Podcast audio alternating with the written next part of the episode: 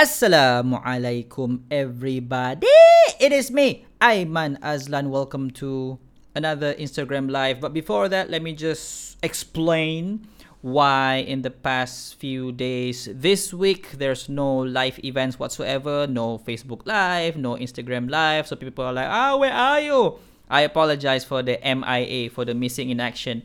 The thing is my son already um, enjoying his holiday from his kindergarten. So I'm the guy who is babysitting him at home. So that's why I didn't have the time to like make any live videos or whatnot. I was, you know, taking care of my son.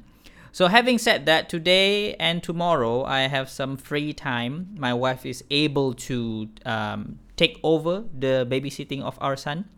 So I'm, I'm able to do the Instagram live today and also the YouTube live tomorrow. So those two live events are the two live events before the long Eid holiday. So next week will be off day, holiday oh, for like a week or two.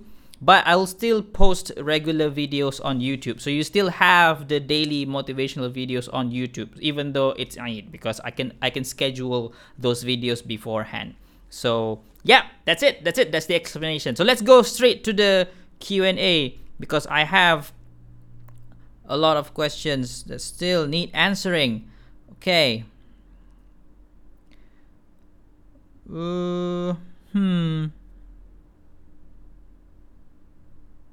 This is a good question. Should me as a son engage in parents' conflict? So your parents are fighting with each other. Should you chime in? Should you get involved in that kind of situation? First thing first, as a general rule, I think parents should avoid getting into fights in front of their children because it's it's it, it can be quite emotionally traumatic for children to witness that and plus it it puts the children in a very difficult situation. Like this question should i do something? Should i do nothing? Because it's difficult for a child to get into this kind of a situation because you might feel that it's not your place. You might feel that if you do that, it'll make things worse. There's a lot of things, worried, anxiety that goes inside a child's mind. So please, parents everywhere, if you can, try your best not to get into fights in front of your children. Now, obviously, you can't avoid fights. I mean, husband and wife, you're gonna fight but try to be mindful of your fights, of your arguments, of your conflicts, especially when you have children around, especially when you have young children around, because they, they don't know how to process that. If you have older children, maybe they could process it properly, but if you have young children, it could be severely traumatic for them, and that trauma can last until you know adulthood so be very mindful of that. Now, if you are the son or the daughter witnessing this, how are you going to deal with it? Well, it's really hard for me to say either or either like you know get in there or don't get involved at all it's it's difficult for me to say what i can give you as a, as a general guideline is you have to be wise about your decision making especially in this situation because there are situations where you kind of have to step in. But there are situations where it's better for you to not get involved. So, which is which depends on you. You have to really think about the situation, the pros and the cons, and then you have to make a choice based on what you think is best for the whole family. Okay? And uh, to the parents, you know, you, you have to be grateful to have a child like that who is like thinking about you know i need to make this better. And is like worrying about should i do something or should i just leave it. So you have to be grateful you have that kind of a child who is very very worried about the state of the family affairs. Because what's the alternative? The alternative is that you'll have a child who is indifferent. It's like i don't care what happens to my family. Uh, you nak bergaduh ke tak nak bergaduh ke lantak korang lah Aku dah besar dah. I'm already big myself. I can I can get out of this house. I'm already like an adult. I can have my own life. I don't want to I want to think about my family anymore. That's the alternative. So you don't want that to happen in your family. So be thankful that you have children who are still worried and concerned about the state of the relationships in the house. So yeah, so so those are my two guidelines. Number one, parents should not fight in front of their children. Do so somewhere else when the children are not around, somewhere where you can have your private conversation, your fights elsewhere. This is this requires like emotional control and also understanding between husband and wife. You need to understand, you need to discuss with your husband, discuss with your wife that we cannot fight in front of our children. We cannot that, that that should be a rule in the house. We cannot fight in front of our children. We can fight, but find another time. So that's the first thing. The second thing is you need to it's it's it's a it's a judgment call really as a son or a daughter whether you want to step in or just leave it. And it's it's not an easy decision either way. Either way it's not an easy decision, but it's a decision that you have to make. That's just, you know, it's just a part of life. You have to make difficult decisions sometimes. Okay? So thank you. Thank you very much. Let's go on to a different question. Okay. Ah, new season for Couple Talk on YouTube. okay, so I just discussed with Dops TV. Dops TV, if you don't know, they are the ones producing the show Couple Talk with Aiman Azlan. So we already finished the second season. First season was a blast. Second season was awesome, and we already are in discussion about the third season. Yeah, so send your couple suggestions to us to couple to, to Dops TV in particular. Send suggestions to them. Uh, they'll be happy to know that you're enthusiastic about the next season, and inshallah we will we will do the third season. When I'm not sure, I don't know. It's already it's it's it's in discussion. So thank you for your support. You can watch and rewatch or listen to the podcast of season one and season two of Couple Talk with Aiman Azlan, where we discuss with real life married couples. Uh, most of them are celebrities that you know about their own love life and their own marriage life. And you can see that different marriage have different styles different approaches to certain situations certain conflicts certain problems in a marriage. And it's very very eye opening to see different different perspectives of of marriage and also problems in a marriage. So we discuss like personal details but but not that personal about marriage so that people can see what marriage is really like. And the reason why I like Couple Talk with Aiman Azlan is because number one, there's a freedom for me as the host to ask questions and to discuss. I love that because Dops TV, uh, God bless them, they don't like dictate to me what I should do or shouldn't do.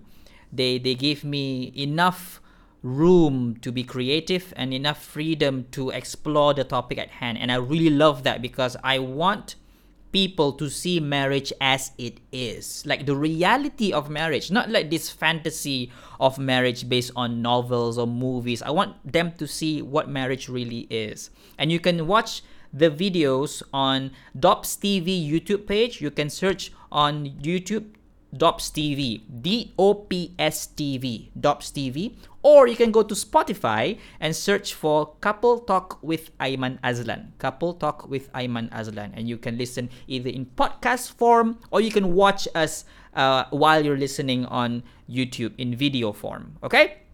Thank you for asking.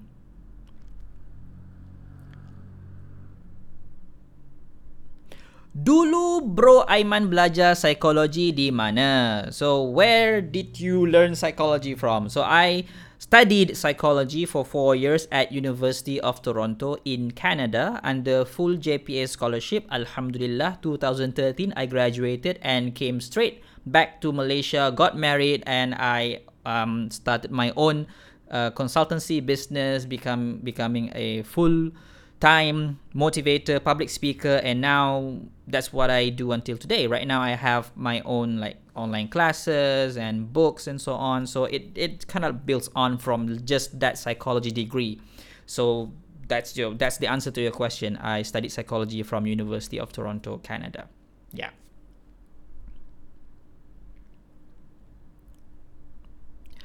how to reject a person in a good way. He shows interest to me, but I'm just not ready. Okay, here's the thing about rejecting anyone.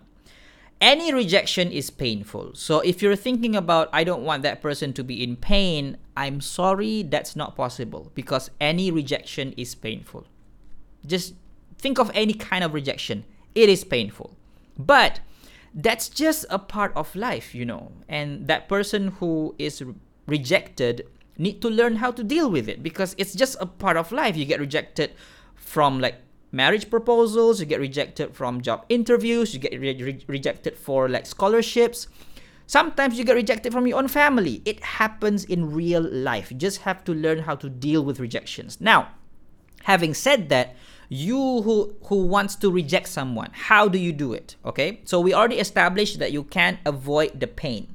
But you can control yourself, meaning you can control how to reject a person. And the best way to go about doing this is to be honest, number one, be clear, number two, and be polite. Okay? Be polite about it because you have to understand it is a painful process. You can't you can't avoid it, but you can be polite about it. Okay? And be clear. Don't give vague messages. For example, don't say, not right now. Don't say that. If you want to say no, just say no. Saying not right now may be a way for you to quote unquote jaga hati dia, but you're not really doing the person any service because you're giving that person false hope.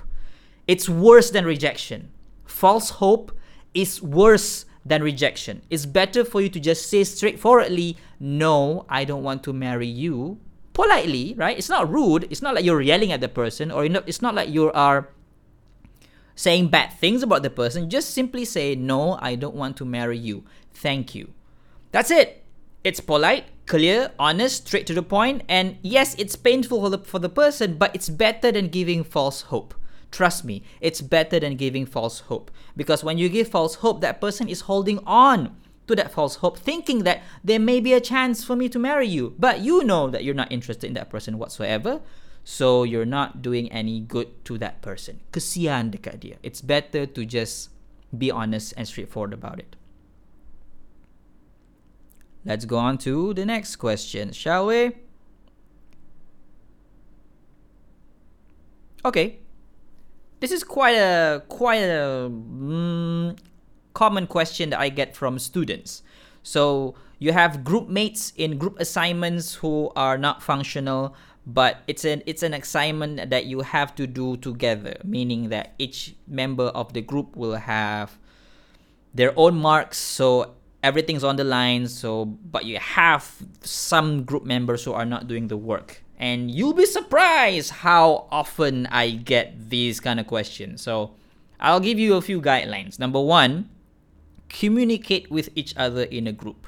Because you are a group whether you like it or not you are on the same boat. If the boat sinks everybody goes down with the boat okay? That's number one. So communicate. Learn how to communicate with each other. If you have a problem tell your group mates i have a problem i have an issue finishing my part please help me. And when your group mates have issues go help them.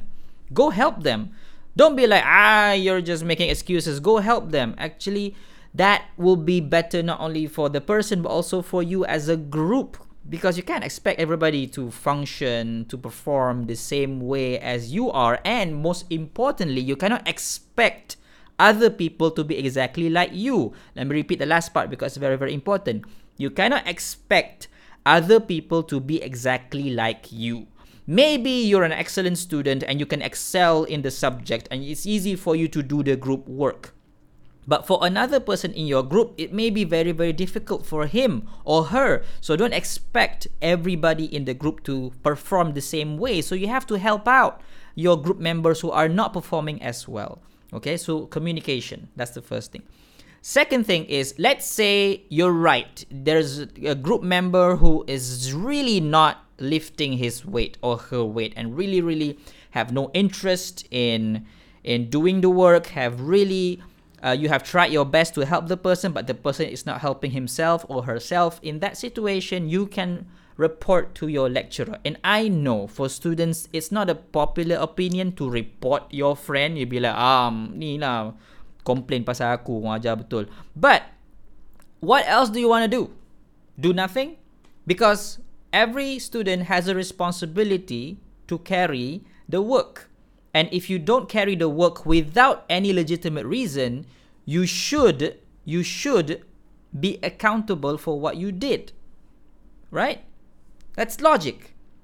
If you don't if you don't practice accountability together with responsibility, then a person can be negligent to his or her responsibility but because there's no accountability system that person will be like ah aku tak buat kerja pun tak tak jadi apa pun dapat juga A. You cannot allow it to happen because if there's no accountability system people who don't do the work that they should be doing will just go scot free and that's not good. That's not good. People need to learn the lessons. And sometimes it's their choice. They don't want to learn the lesson. And you have to go the more strict route. But first go the gentle route. Meaning you have to ask okay what's what's your problem? Do you need any help? Do you need assistance? Right? You need to investigate first what's the issue with your group mates. Don't assume that your group mates are just lazy and and just trying to um tumpang markah lah orang kata. So don't assume that as the first step. Assume that this person probably has a problem, you know, and they need my help, right? So offer your help. But then, you know, it's a possibility that maybe it is a problematic student who just, you know, don't want to cooperate. And in that case, then you have to take action, right? So there's a balance here, right? The gentle approach, the strict approach. It's not like you become gentle, too gentle, where people are stepping on your face. No, no, no, no. At the same time, you're not like too strict, so, such that you don't exercise empathy because people have stories and you have to listen to their stories first before you make any kind of a conclusion about them. Right, let's continue.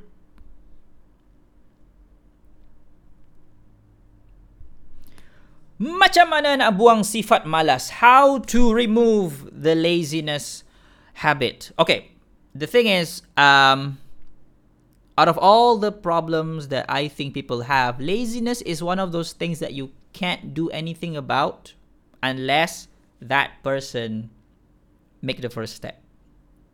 I mean, I mean, in general, any kind of change will not happen until you decide to change obviously so let's establish that as a as a general fact first but at the same time with laziness you know you can you can send the person to class you can ask the person to read this book you can send the most motivating person to give a talk to this person. But if that person simply say eh, it's not gonna change. So laziness starts with you and it can end with you as well. So you have to decide i have to stop being lazy and you have to push yourself out of that laziness because laziness is like gravity you know. It's like pulls you like pulls you in because if you think about it being lazy is the best thing ever because you don't do anything. You just relax chill don't have to take any responsibility. It's it's it's a wonder that people actually get up in the morning and do anything because being lazy is the easiest thing to do. It's the most fun thing to do but is it the most appropriate thing to do? Is it the most responsible thing to do? Is it something that an adult should do? So it's all a matter of personal choice, personal responsibility, and personal choice. You have to be personally responsible in getting rid of your laziness. Don't like blame other people. Don't don't outsource this to other people. You have to make the first move. You have to get out. You have to get up. You have to take the action first. Okay? I hope it's clear lah. That's the thing about laziness lah. I don't think that you can you can like just tell people don't be lazy and then suddenly oh stop being lazy. It has to come from inside. Your motivation to do work, your motivation to reach the goal should be stronger than your tendency to become lazy. Okay? But first you need to have a goal another thing that could be the reason why you're lazy is because you don't have a defined clear goal in your life. So you don't know where you're going and you're like what's the point of doing this? I should be, you know, sitting sitting back doing nothing. So you have to have a clear defined goal which is motivating for you personally so that you become and the energy that you produce from inside is strong enough to push you out of your laziness. So that will be my answer. Let us continue, shall we?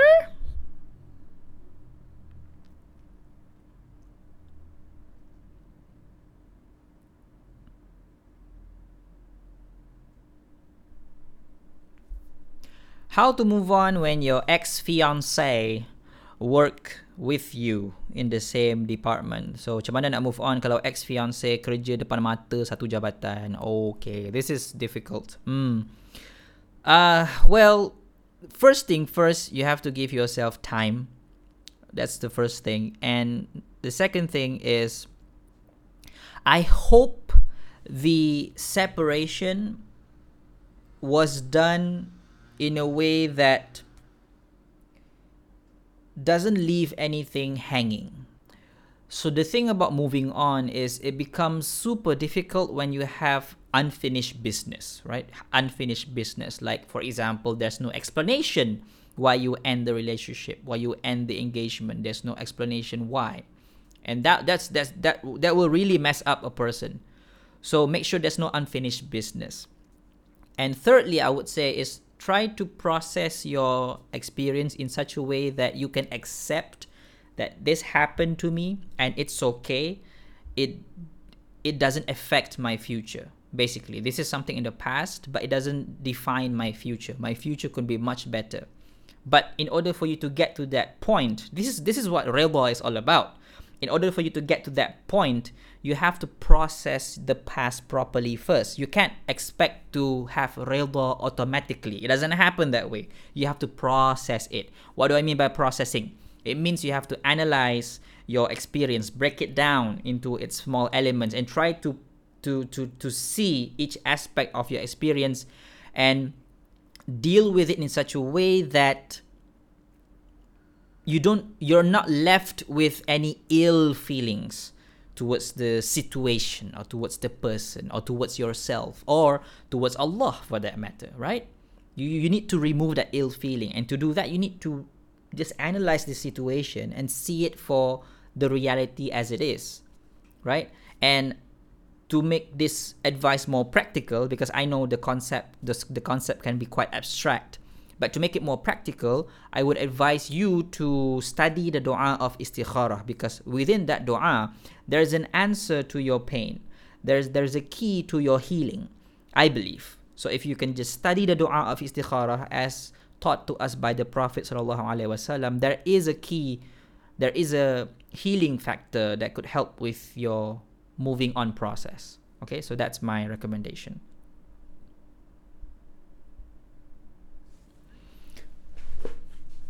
Okay. This is a good one. Saya ni jenis kalau ada apa-apa masalah suka pendam je and lama-lama corroding inside. Okay, so I'm the kind of person who like to keep my problems to myself but it corrodes me from inside. It's great that you realize that.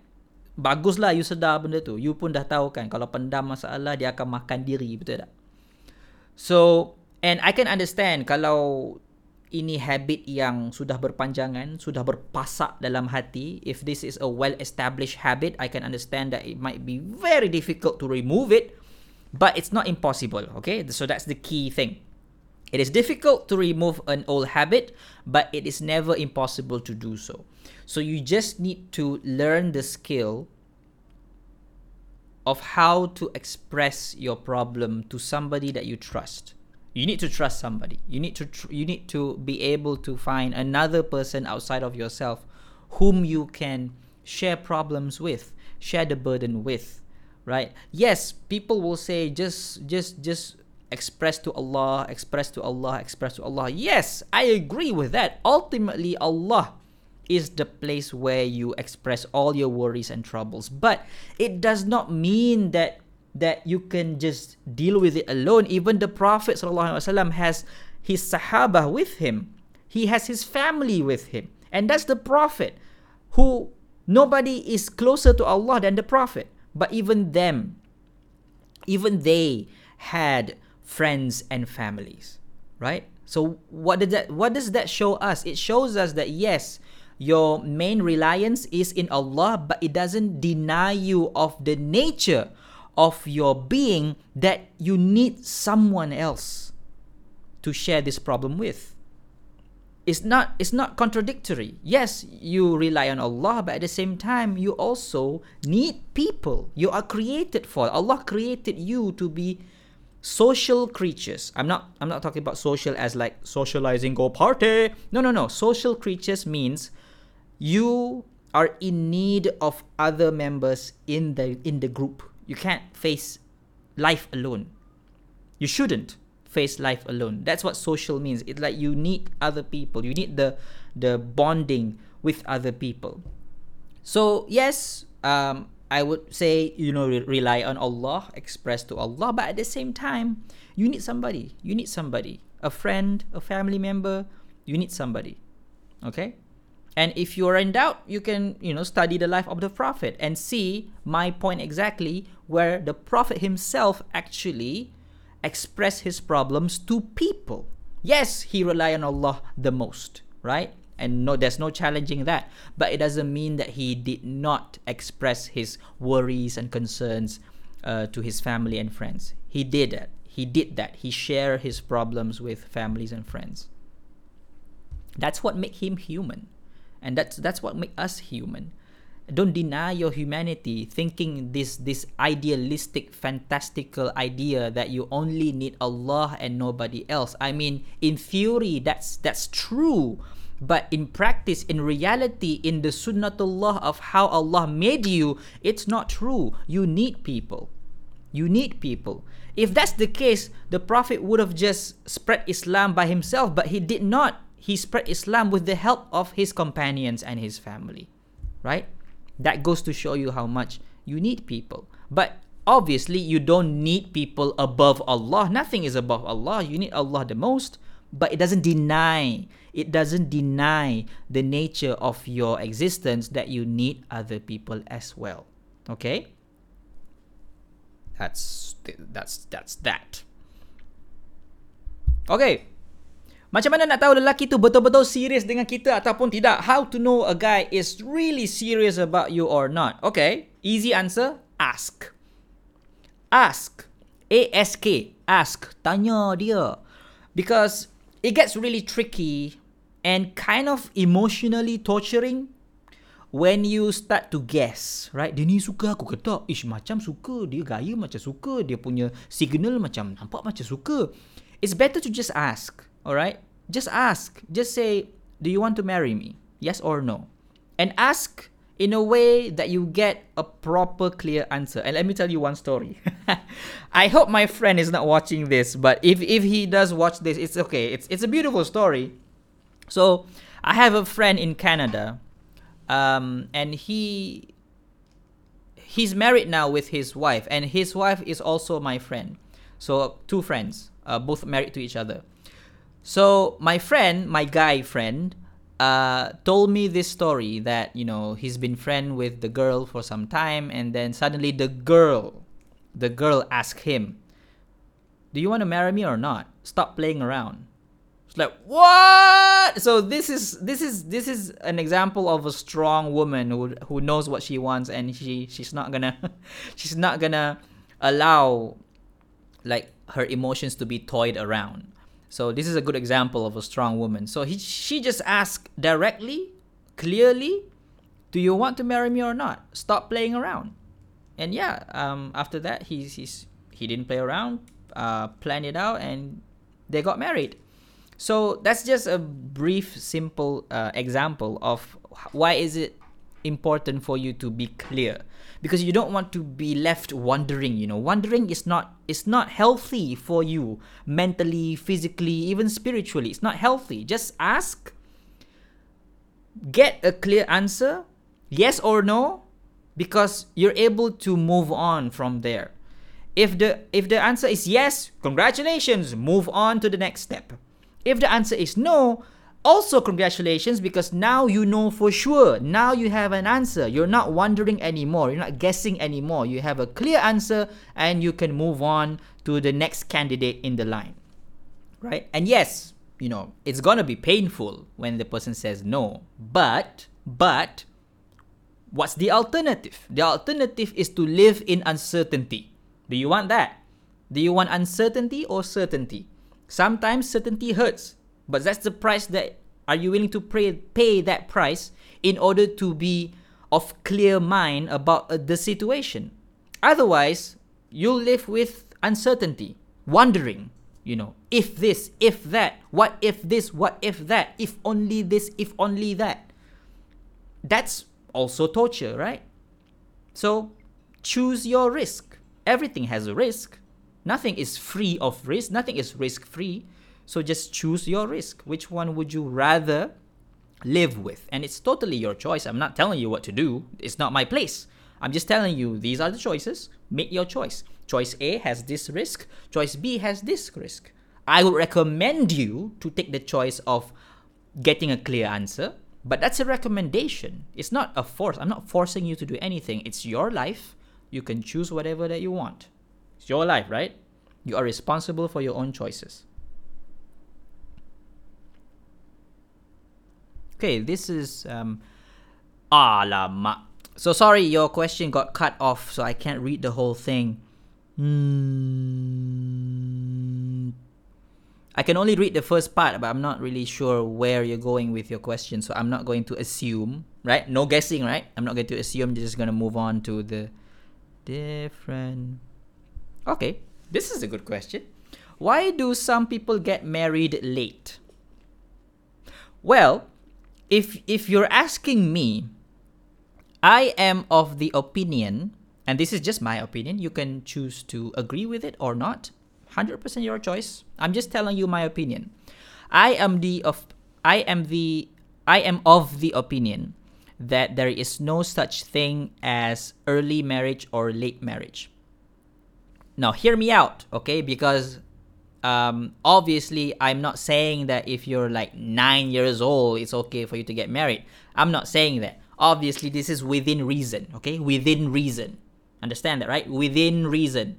Of course, I, I, I don't support child marriage, especially when the when the child is super not ready yet for marriage. But within reason, I don't believe there's a thing called like early marriage or late marriage, especially when you are adult enough to get married, right? And you choose not to get married yet, or you don't you don't get the spouse that you want at this very moment. You get later.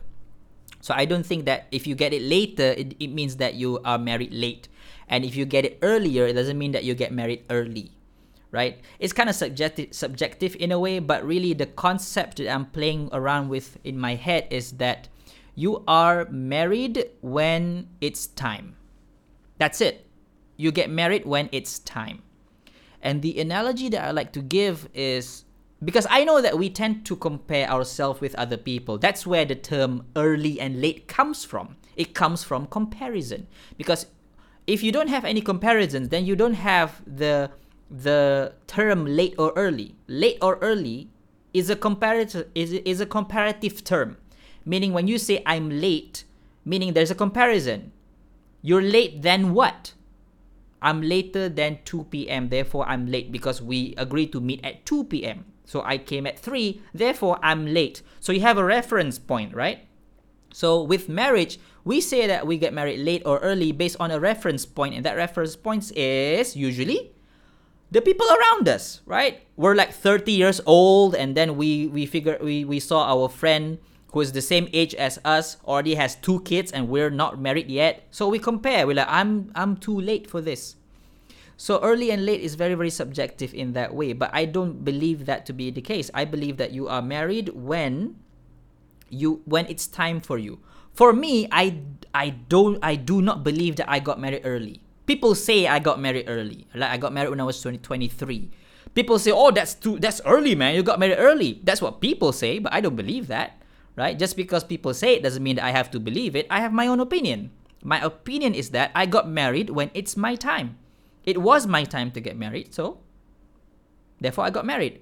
What do I mean by it's my time? I made the preparations, I have my mindset down, I have my goals, and you know, I really want to get married. And I found the person that I want to get married with. Complete all five things. Boom, got married. For other people, they could be 35 and still didn't have these five things yet. And it's okay. It's okay. Don't beat yourself down just because you're not there yet. And the analogy that I like to give is like fruits in a tree. Not all fruits ripe exactly at the same time. Of course, you have seasonal fruits, right? But even in even in season, the fruits are ripe at different timings. Similarly, with us, we are ripe at different times. And if you pick a fruit too early, it's not good for you. If you pick a fruit too late, it's not good for you as well. But that early late thing, when you go into it, it's it's kind of messing up with your emotions. So I am I am of the opinion just don't think about early or late. Just think about okay, are you prepared for it or not? Do you have you made the preparations? Do you want to get married? Don't get married if you don't want to. Do you want to get married? The motivation has to come from inside. Do you know who the, the kind of person you want to get married to? Do you have the characteristics down? Do you have your principles down? Do you have your goals set up? And have you found that person? So focus on these things. Don't focus on oh married late, married early. You just you're just not doing good by your emotional health. That's it. So focus on preparations. So that's basically the key word that I would like to leave you with. I know I talk a lot about this question, but the end key word I would like to leave you with is preparations. Forget about like, oh, is he my soulmate? Is she my soulmate? Forget about am I ready or not? Am I ready or not? Forget about oh, is this too early or too late? Forget all about that. Just focus on preparations. Are you prepared for it? Are you prepared mentally, physically, emotionally, spiritually? And you need a way to measure each of those aspects in your preparation. How do you measure your emotional preparation? You need, you need something to measure it with. So, for example, you have to define based on your understanding of marriage and of relationship. For example, I understand that in a relationship, if I am the kind of person who get angry easier, it's not going to be good for the relationship. So I need to make, make sure that I have my anger controlled before I get married. So how do I do that? I have to measure, okay, in a month I have to be I have to practice patience in such a way that I don't get angry for like um, for more than three times a week. You can put a number to yourself. You know yourself better than I do. But that's what I said about KPI. You need that way to measure your progress so that you know, ah, this month I got angry only two times in a month. That's great because last month I got angry every day. so you make progress, right? So that's better than this vague idea of I'm not ready yet. It's too early for me. It's already too late for me. That's vague idea. It's gonna mess up with your emotion. So don't do that. That's why in my online class, I choose you. I focus mainly on preparations. I did not talk about oh this feeling of readiness, No, I didn't talk about it because you can't be 100% ready. That's reality. You can't be 100% ready. The same way you are not 100% ready when you take an exam even though you already studied, the same way you can't be 100% ready when you get married. You just have to be sure that you study hard, study enough for the exam, and you have to make sure that you have prepared hard, prepared, enough for the marriage. How do I know if I prepared enough? Oh, also, that in that case, you have to attend classes, you have to read books, you have to talk to like married people, wise uh, people with experience, just to find out what are the factors that I need to focus myself uh, in trying to prepare for marriage, right? And for a lot of young people, they think that the one number one thing that you have to prepare is money. If you talk to married people, like people who are already married for years and years and years and years, you kind of realize that money is not the issue. Money is not the biggest issue. Money is an issue, of course, I'm not denying that. But it's not the biggest thing that will keep marriage afloat. Really, people are not married for 50, 60 years because of money. No, not that. What is it? You just have to figure it out for yourself. Go talk to them. This Hari Raya, this coming Hari Raya, go talk to all those old, old, old people in your family because they have wisdom that you don't have. Go grab the wisdom from them. Talk about like like what marriage life is like. Talk about like what what parenting is like. Talk about what what is the what is the difference between like when you were younger than when you're now when you're when you're older now. Talk about those things and listen to the kind of conversations that they have. They don't always talk about money. No. Sometimes they talk about you know um, my son is is is not really following what I say. My son is denying. So so they talk about like the troubles, emotional troubles in the family, maybe sometimes, not always. But from there you can grab like clues that you can learn from to apply in your own preparation for marriage. I I apologize. This is a long answer for a simple question, but I really want to go deep because it's a very important important issue for me personally because that's why I designed a whole class about pre- preparation for marriage because if marriage is settled in like how you build it the probability that the product of that marriage will be good is much higher that's why I invest a lot in talking about marriage, love, and relationship. And people I know, some people are fed up about it. Bila ah, asyik asyik cinta, asyik cinta. But you have to understand my mindset. I don't like I, I don't see marriage as this lovey-dovey jiwang jiwang karat thing. It's part of it, yeah, but more than that, it's about responsibility. It's about being an adult. It's about really raising another generation. So it's not a small thing for me. So that's why I'm really passionate when I talk about marriage, even though people are fed up about it. But you know, you know, you can't please everybody, right? All right, so let's go to the next question. I have about 10 20 minutes left. Ah, this is uh, how to improve a strained parent daughter relationship. Hmm. Ah, well, it's it's not easy to give an answer to this kind of question. I don't know the nature of your relationship. I don't know what happened in the past. But here's what I know when we were born, our parents they love us like really really love us. When you have your own child, you understand that. And it's it's kind of weird how much you can love a person when you like hold your own child.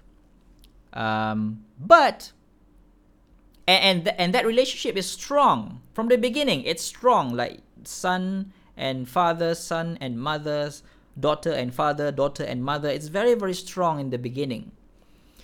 But the thing about relationship is that you can't expect a relationship to remain strong without any work from both parties. So the way I like to analogize this is by comparing it with fire. Fire, starting the fire is actually not the hardest part about fire. I mean, you can start a fire, boom, that's it, right? It's difficult if you use two rocks, right? But you can start a fire and then that's it. But if you don't do anything to the fire, it will burn out. It will disappear, fade away, right? So you have to take care of the fire. You have to put fuel in the fire once in a while so that the fire keeps burning and you have to protect the fire from wind and other elements that might that might take out the fire so that's like analogy of how you're taking care of the relationship. It's an active process. You can't be passive in a relationship. You cannot. You have to be actively maintaining it. But at the same time, you can't do too much. If you put too much fuel at the fire, it will burn you, right? So it has to have this balance of of protecting it, but at the same time just letting it burn by itself. So there's this balance between the two. And this is not just for a romantic relationship, though it's also for parent daughter relationship or parent son relationship. And both have to play a role. And not everybody understand this. And it's not like I'm blaming anybody because, you know, we have different experiences in our life. You can't expect everybody to learn the same thing as you do, as you do. But once you realize it, once you realize it, just as you are you have realized it now. What's your name? Fatina Fatina? Fatin, sorry, Fatin. Just as you have had has the realization now, and it's good for you that you have it. Now you have to translate that realization into action. But how, right? You're asking me how. Well, you have to approach this as if it is a new relationship. right? Approach this at as if it is a new relationship and try to rebuild that bridge. Rebuild that bridge and you have to make the first move. You can't just I'm just I'm gonna move if he's gonna move. So you have to make the first move. Okay, make the first move, and it's gonna take a long process for it to be complete. But don't worry about that. Just worry about being on the process, starting the process, and then being on the process. And bit by bit, slowly and slowly, that bridge is built, and you have a relationship again. And then after that, you should appreciate the relationship more than you did before. Again, I'm just saying this as a general thing because I, I did not know what happened in your family. Maybe something bad happened that caused that relationship to broke off. But whatever it may be, whatever it may be, there's still hope in you rebuilding the bridge again. Uh, it's just a question of is it easy or difficult. But in either case, whether it's easy or difficult, if you value that relationship enough, easy or difficult will not be a problem even even if it's super difficult but because you value the thing so much you'll do it. You will do it. You will do whatever it takes to make it happen because you value it so much. So don't be demotivated just because it's difficult. Don't expect everything to be easy. Just it's just a fact of life right? But again um, going back to your question to keep it simple um, don't lose hope approach the best way you can. Um, and it's gonna be awkward in the beginning. That's normal, but persevere slowly, slowly, and slowly. Inshallah, it'll get better. Inshallah, have hope.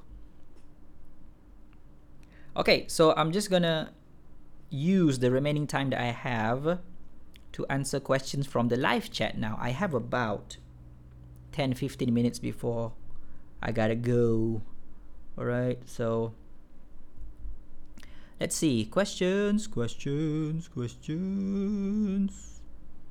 Oh, Ustaz Mizi ada lah. Oh my god. Ustaz Mizi, Ustaz Mizi Wahid is, is a good friend of mine from Singapore. You should follow him on Instagram. Mizi Wahid.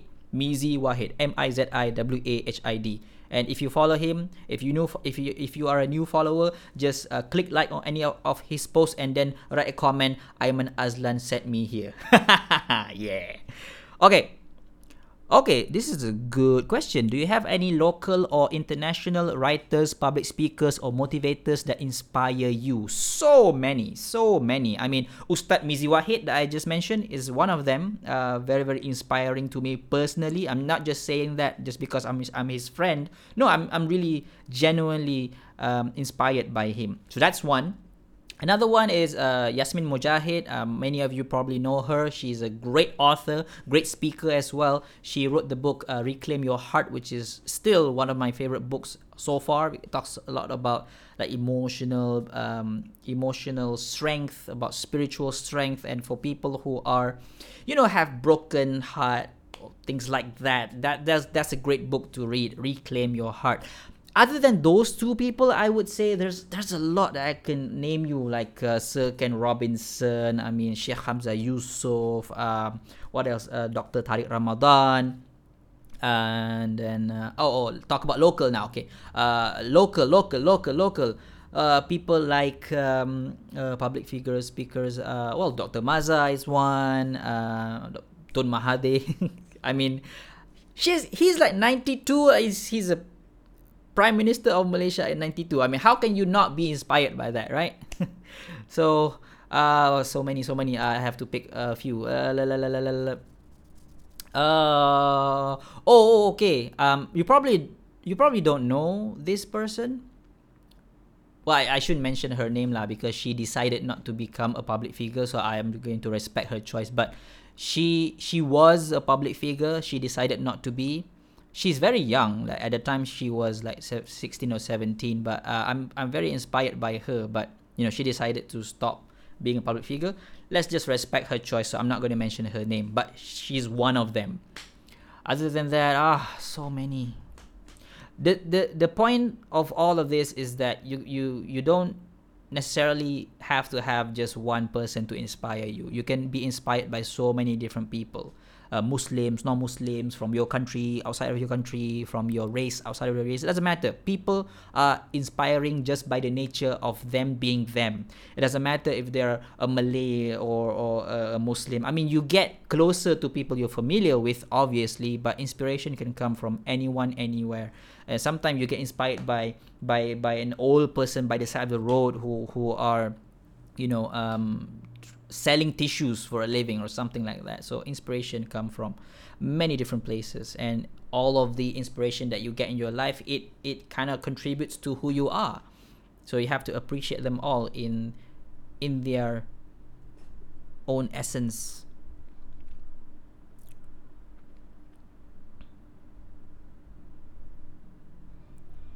Okay. What else do we have here? Well, thank you for the prayer. Thank you. Thank you very much. Oh, I'd like to invite you to give a talk to my students after Raya.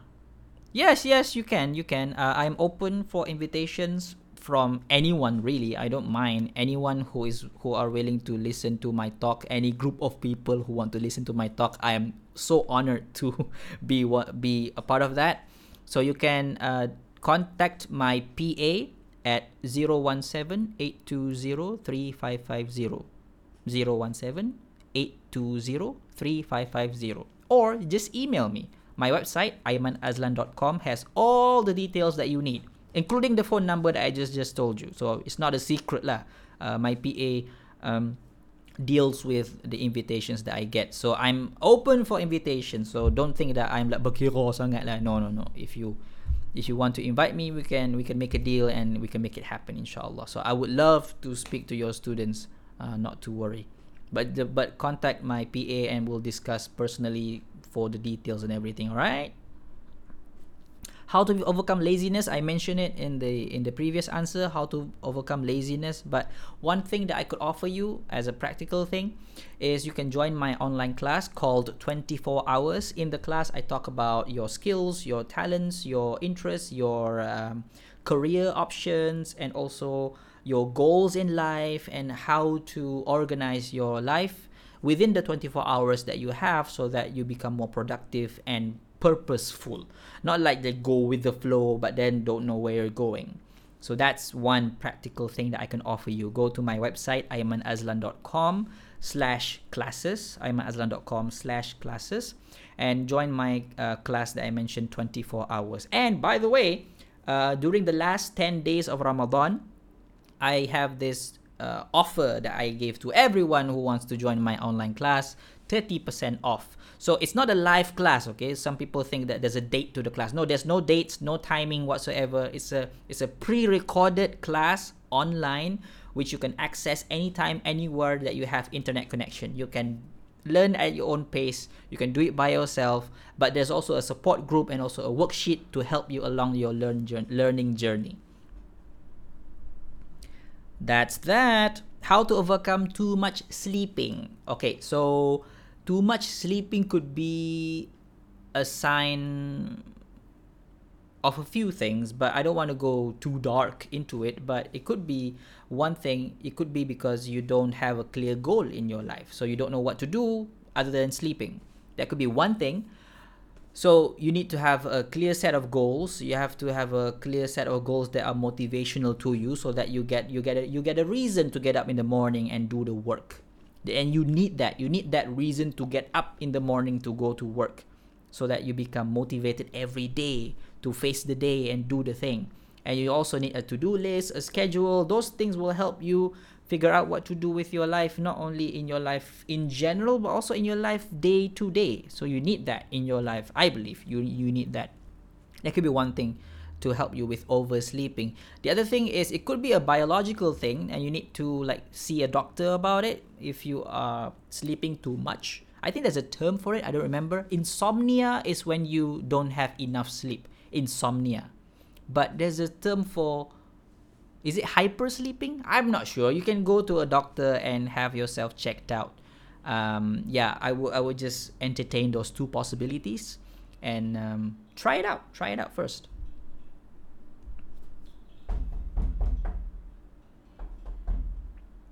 How to deal with a single mother yang tak boleh adapt lagi dengan anak tunggal yang dah kahwin. So a single mother has only one child and that one child is married. How to deal with it? Oh wow, this is this is this is beyond my my my expertise I think. Um I, I I can't imagine what you're going through. Being a single mother is one thing, but then having to let go of your only child to marriage is another thing. I mean, the thing about marriage that I think young people have to realize is that it's it's painful for the parents to let go. My parents cried when I got married, right? So so so you have to realize that it's a painful thing because you're letting go of your son, of your daughter to someone else. And and you have to understand that your child will have a new life that he or she is leading. But what I think that I, I can't answer from experience because I, I, I don't have any. But what I can say as a as a point of consolation for you is that try to find women who have gone through the experience similar experience not the, exactly the same because each experience is unique right but you can you can find like um, other single mothers and also parents who already marry off their children find them and try to build your own support system so that you you'll be you'll, you'll be able to deal with the with the whole thing better. And um, yeah that's the only thing that i can offer really because i can't really give you any like experience advice or things like that. But what i can say is that you can find people who do have the experience and um, have them help you overcome this very challenging situation. Um, i pray that allah give you the strength to deal with it and i pray that whatever comes out of the, this experience will be good for you and your son or your daughter who's who's married.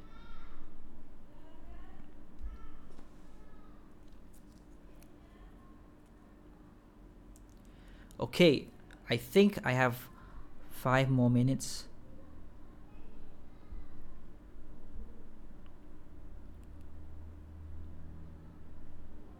okay this is a this is a good question to end this on. How can we how can we push ourselves to do something about responsibility? Okay so um, yeah good question. Voluntarily take on responsibility. Voluntarily take on responsibility. Let me give you a few examples okay? Let's say you're a university student. In university i mean university is like the best place to start practicing responsibility. It's the best place because you're you're like outside of your comfort zone of home and many university students rent their own place um, they pay the bills and so on and so forth that th- those things obviously their parents still support them but having that experience is a good way of like having a taste of what responsible life is about you have to pay the bills you have to pay the rent you have to pay for your own food you have to find your own food you have to take care of your own house you have to take care of yourself you have to be self-disciplined. And then in university you can take on like um, important roles in student clubs or organization or events organization things like that. So voluntarily seek for those things. Voluntarily you have to go and don't just wait for for opportunities to happen. Opportunities are in front of you. You just have to grab them and do the thing. So that's what I did in my early 20s. I I you know, I was in Canada, uh, far away from home. I had to take care of myself. I had my friends to help me out, um, pay, our, pay pay the bills ourselves and everything, travel ourselves, everything, and um, most importantly, building that that social support of responsible friends who can help you become responsible yourself. So that's all your choice and your responsibility as an individual. So you can't blame anyone else for for choosing the wrong friends, right? Really you can't because it's 100% your choice who you're friends with. And that will like help you out in becoming more responsible in the future. Um, none of what I say is easy, but none of it is also impossible. So I'll leave you with that ending notes. Thank you very much for listening. Thank you very much for spending your time with me. Uh, I'll have another live session tomorrow on YouTube, YouTube Live tomorrow. But after that, next week will be my week off. I'll be back around I think 10th of June or something like that after Raya. So uh, I just want to take this this opportunity to say Eid Mubarak, Selamat Hari Raya to everyone. I hope that you have a wonderful, happy Raya with your family and friends. And um, yeah, I wish and I pray that you have a very, very, very good day. Assalamualaikum. Bye.